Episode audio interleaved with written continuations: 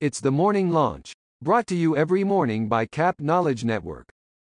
The perfect way to start your day with informative, inspirational, and leadership centered content curated and designed to kickstart you and your team.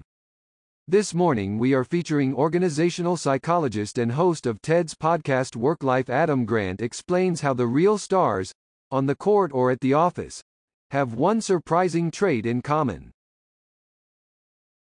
In 2010, the Miami Heat tried to build a dream team around LeBron James and two other stars. And LeBron promised that they would win some championships. LeBron, tell us about that. Not two, not three, not four, not five, not six, not seven. But they struggled to even win close games in the regular season. So the next year, instead of picking up another star, they added Shane Battier. And Shane told me people were not impressed. And people looked at my limitations and said, oh, well, Battier's not athletic, and he doesn't run pick and roll, and he can't really dribble. But here's the weird thing when Shane was on the court, every one of his teams was statistically more likely to win. He ended up becoming a key contributor to the Heat's back to back championships.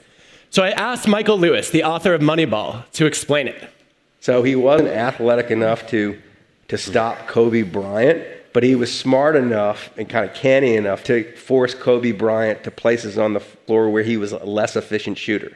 So he was doing all these things that are very valuable that no star would bother to do.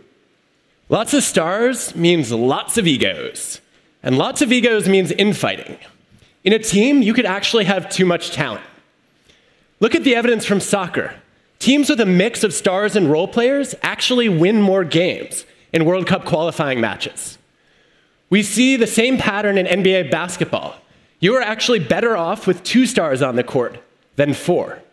And the same is true in Wall Street teams. The secret ingredient that role players bring is humility. But we've all been in situations where we might be worried about being too humble, like in a job interview. we also counsel leaders not to be too humble.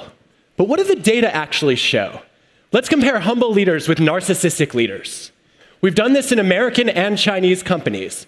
And lo and behold, it turns out that humble leaders are significantly more effective. Their employees are more productive and more innovative. But there's a third kind of leader that gets even better results, and that would be called a humble narcissist. How can you be humble and narcissistic? They sound like opposites, but they're not. Because narcissism is about be- believing that you're special, and humility is about recognizing that you are fallible. Now, for the narcissists in the room, and your spouses know who you are, this is not an excuse. My point is just that humility and confidence can actually go hand in hand. You can have both. Because one of the Latin roots of humility is actually about being grounded, it means from the earth. And that kind of sensibility is what Shane Battier brought to the Miami Heat. He recognized his limitations. He looked for ways to improve his game, like studying stats on opposing players. And one day he turned to LeBron and he said, Hey, when you guard Kevin Durant, make him shoot over his left shoulder. And after that, every now and then he'd say, Hey, Batman, you know, what, what you got on this guy? There's not much you can teach LeBron James, He's the best player in the world today. Uh, but I like to think I, I made him a little bit better with some, with some arcane math. Humility is underrated. It gets a bad rap. It sounds like a sign of weakness. But in the best teams, with the best leaders, is actually a source of strength. It keeps us from, best, from resting on our laurels because we know that excellence is not about believing that you're the best. It's actually about always striving to get better. Thank you. Today, as you meet and greet your team, remember these key points.